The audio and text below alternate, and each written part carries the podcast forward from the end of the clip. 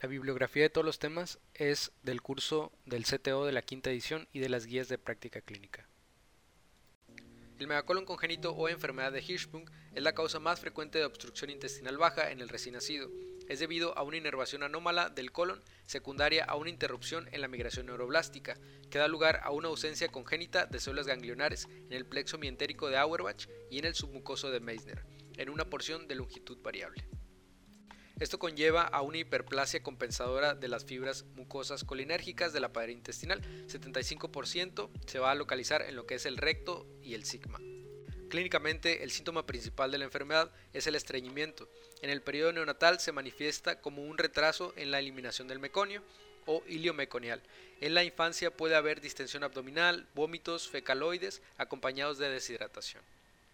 En la expresión física vamos a encontrar importante distensión abdominal y va a poder palparse gran masa fecal en fosa ilíaca izquierda. También vamos a encontrar hipertonía del esfínter anal y al hacer tacto y retirar el dedo suele haber evacuación explosiva. El diagnóstico, además de tener la sospecha clínica, la prueba de imagen que nos va a ayudar va a ser la radiografía simple de abdomen. En esta vamos a poder evidenciar distensión importante de asas con ausencia de aire a nivel rectal.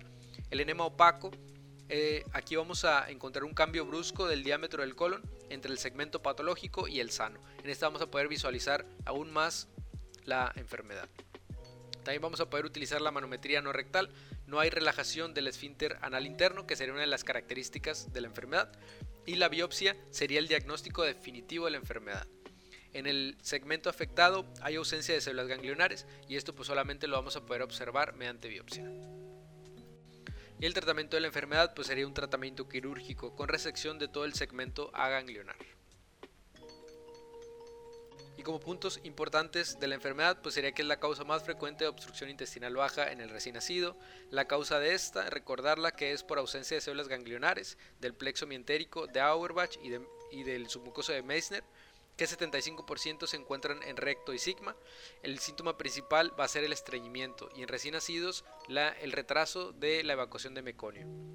También recordad que el diagnóstico definitivo es por biopsia, porque es la única manera en la cual vamos a poder observar una ausencia de células ganglionares del segmento afectado y pues el tratamiento que sería la resección de este segmento afectado.